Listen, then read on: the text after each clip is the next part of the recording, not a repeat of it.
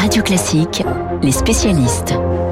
7h39 et il est tout chaud, je vous le disais, c'est le baromètre et la les échos radio classique, baromètre qui mesure la cote de confiance de l'exécutif, mais également celle des personnalités politiques de droite comme de gauche. Bonjour Bernard Salanès. Bonjour Renaud Blanc. Vous êtes le président d'Elab, hein, notre partenaire pour ce baromètre réalisé par vos équipes, baromètre effectué euh, les 4 et 5 octobre dernier. Cote de confiance dans l'exécutif, j'ai envie de dire attention danger pour le chef de l'État. 32%, c'est 4 points de, de, moins en un mois quand même. Hein. Oui, 6 points de moins en deux mois, c'est sur notre échelle sismique du baromètre, effectivement un mouvement d'une ampleur importante qui signe l'alerte pour l'exécutif. Ce moins 4% au mois d'octobre est partagé d'ailleurs à équidistance entre le président de la République et la première ministre euh, Elisabeth Borne. Alors c'est euh, ça s'explique comment? Ça s'explique par un sentiment d'abord un peu de morosité oui. euh, qui parcourt un peu toutes les catégories de, de, de l'opinion. Morosité due aux enjeux évidemment liés à l'inflation, à la crise énergétique, à la rentrée euh, également.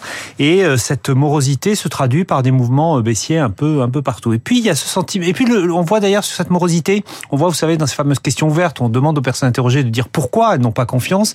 Le sentiment que finalement le pays va pas bien, Ouais. qu'il n'y a rien qui ne s'améliore. Voilà cette idée qui s'installe un peu. Et puis le deuxième sujet, c'est évidemment la crispation. Crispation d'une partie d'un électorat qui n'est pas l'électorat traditionnellement évidemment le plus favorable à Emmanuel Macron. Crispation euh, sur le sujet des retraites. On voit notamment un recul de 5 points chez les actifs, 3 points chez les ouvriers. En plus, ce- ce- cette crispation sur les retraites efface sans doute le bénéfice politique des mesures pro-pouvoir d'achat qu'a pris le gouvernement et qui ne sont pas négligeables. Alors défiance euh, aussi chez, du côté des électeurs euh, de la France insoumise et du Rassemblement national. Et puis vous le disiez, Elisabeth Borne qui est en baisse pour la première fois d'ailleurs hein, depuis sa nomination, 29%, c'est pas beaucoup quand Oui, même. hein. il y avait, euh, il y avait la, la, la curiosité hein, de son de son entrée en fonction. On voit qu'en matière de, de traits d'image, la, la solidité, l'honnêteté lui sont reconnus. Mais finalement, comme Édouard Philippe, on l'a oublié, comme Jean Castex, très vite la cote du Premier ministre s'aligne complètement, strictement sur celle du président de, de, de la République. On verra hein, si sur les mesures sobriété qui ont été annoncées hier, Oui. la Première ministre a réussi à installer une différence, et notamment si le gouvernement a réussi, c'est important, cette idée qu'il a voulu passer hier de mobilisation collective, de mobilisation générale. Alors on passe Bernard au classement des personnalités politiques. Euh, bonne image dans l'ordre, toujours Édouard Philippe. Toujours. Castex en deux, Le Pen, Marine en trois, Nicolas Sarkozy en quatre. Je regarde, ce sont que des personnalités de droite ou de l'extrême droite qui sont en tête. Effectivement, les personnalités euh, de gauche euh, ont disparu des je crois des même que le cinquième doit être Bruno Le Maire, le, non le septième est François Hollande, Voilà, l'ancien le président de, de, de la République. C'est intéressant, euh, mais on voit notamment, et c'est sans doute le fait le plus le plus saillant, euh, au-delà de celui que vous venez de pointer, le recul de Jean-Luc Mélenchon. Oui, Jean-Luc 22% Mélenchon- des, des, des sondés ont une image positive du leader de la France insoumise. C'était 35% en mai dernier, je C'était crois, hein, Bernard. 35% en mai dernier.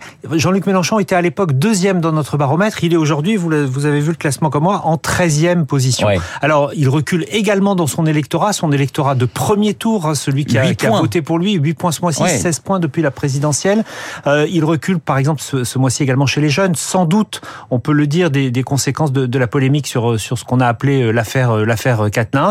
Euh, on voit bien qu'il y a deux dimensions qui, euh, qui peuvent se juxtaposer. La première, c'est euh, ces polémiques sur euh, et qui ont, qui ont mis en cause l'image personnelle de, de, de Jean-Luc Mélenchon, notamment ce tweet dont on a beaucoup parlé. Et puis également une partie de d'électorat qui n'est pas un électorat mélenchoniste, qui considère que l'opposition euh, entre guillemets systématique de la France insoumise au, au Parlement euh, rend, rend les choses évidemment très compliquées. Alors chez les sympathisants à gauche, il reste en tête, mais il recule. Tout à fait. 55%, c'était 71% de bonne image en, en juin dernier. On note également un recul de euh, de, de Quatennens qui est assez euh, qui est assez marqué. Et puis il y a, il y a, il y a évidemment, ce qui m'intéressait, c'était de voir quelle était l'opinion des Français sur Sandrine Rousseau.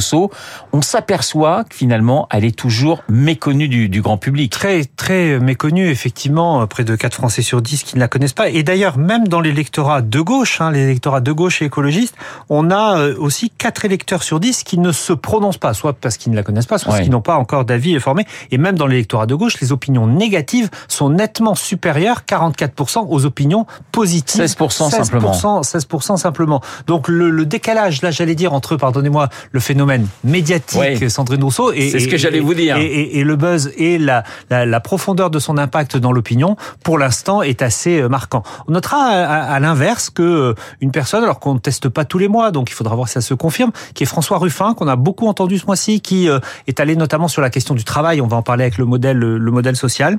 Lui euh, progresse, s'installe à la à la sixième place dans, dans l'électorat dans l'électorat de gauche, même si lui aussi, et ça explique d'ailleurs ce que vous disiez tout à l'heure, euh, Renaud, beaucoup de personnalités de gauche sont à la fois ou très clivantes ou très peu euh, connues et donc n'impriment pas dans ce baromètre. Euh, Personnalités aussi peu connues, finalement, ce sont les ministres. hein. C'est ce qu'on voit aussi dans votre baromètre. hein. Euh, dans les semaines, alors qu'elles vont, ces personnalités vont occuper le devant de la Ouais. semaine dans les dans les semaines qui viennent. Je pense à Olivier Dussopt, à Agnès Pannier-Runacher ou ou à Christophe Béchu. C'est vrai que là encore, le grand public ne les connaît pas encore. Notoriété très faible, ils n'ont pas réussi quatre mois après la formation du, du, du gouvernement à s'installer dans, dans l'opinion. Et au même moment, le- les deux ministres les plus connus et les plus populaires, qui étaient euh, Bruno Le Maire et, euh, et Olivier Véran, et qui le, qui le euh, Bruno Le Maire, par exemple, connaît un recul de, de, de 4 points qui n'est pas négligeable, sans doute lié lui aussi à la crise économique. Si on s'arrête un tout petit peu sur ce sujet de l'inflation du pouvoir d'achat, c'est un moment assez paradoxal. Les Français, on l'a dit, sont moroses. Ils vivent déjà évidemment l'impact de l'inflation. Pour l'instant, ils n'en rendent pas responsable directement le gouvernement. Situation très différente des, des Gilets jaunes, mais ils constatent qu'il ne parvient pas complètement, malgré ces mesures, à les protéger de cette hausse des prix. Alors, autre sondage, Bernard, celui réalisé par Elab, bien sûr, pour Radio Classique, toujours, Les Échos et l'Institut Montaigne, consacré aux Français et aux aides sociales. Deux Français sur trois estiment qu'il y a trop d'assistanat dans notre pays. Oui, deux Français sur toi, 65%, considèrent qu'il y a trop d'assistanat et que le modèle social n'encourage pas à faire des efforts contre près d'un tiers qui considère que l'assistanat est un problème Ça mineur. vous a surpris, très franchement? L'ampleur m'a surpris, mais Ouais. nous sentions depuis euh, plusieurs semaines euh, que ce- ce- cette critique sur euh, l'assistanat montait. Alors, il faut bien être clair de quoi on parle. Les Français sont très attachés à leur modèle social. Ils sont très attachés aussi à la notion de solidarité, quand elle est juste, quand elle est utile. Ils considèrent simplement, notamment depuis le, le, le Covid, on a vu pendant le Covid qu'on avait besoin de ce modèle social qui nous a servi pour financer le chômage partiel. On a vu aussi que l'argent manquait parce que les finances publiques sont sous pression. Et donc, on est attaché au modèle social, on est attaché à la solidarité, mais on craint que des excès, que ce soit les excès des aides, que ce soit parfois les abus ou, ou, ou parfois même des, des, des fraudes, viennent le mettre en péril. Et ce qui est très intéressant de noter, c'est que cette perception est la même, quelle que soit sa catégorie socioprofessionnelle. Ouais. Que l'on soit cadre ou que l'on soit ouvrier, on est les deux tiers à considérer justement qu'il y a trop d'assistanat. Aide sociale trop élevée pour 44% des, des sondés, juste ce qu'il faut, 32%, pas assez élevé, 22%. Oui, aide trop élevée, c'est 4 points de plus là aussi hein, qu'en 2018. On voit une- un, un durcissement de l'opinion. C'est le cas par exemple dans les communes rurales, c'est le cas chez les classes moyennes, chez le cas chez, c'est le cas pardon chez les, les ouvriers hein, très attachés à la valeur travail. Ça éclaire aussi hein, les débats à gauche qu'il y a eu euh, avec Fabien Roussel, Par avec exemple, euh, ouais. avec euh, avec François Ruffin. Et donc euh, ce, ce sentiment, notamment sur les allocations chômage, que les aides sont trop élevées, ce n'est pas le cas par exemple sur les retraites. Les Français considèrent encore aux trois quarts que les retraites sont trop faibles. D'ailleurs, dans la réforme des retraites qui s'annonce, le sujet des petites retraites sera sans doute un marqueur central.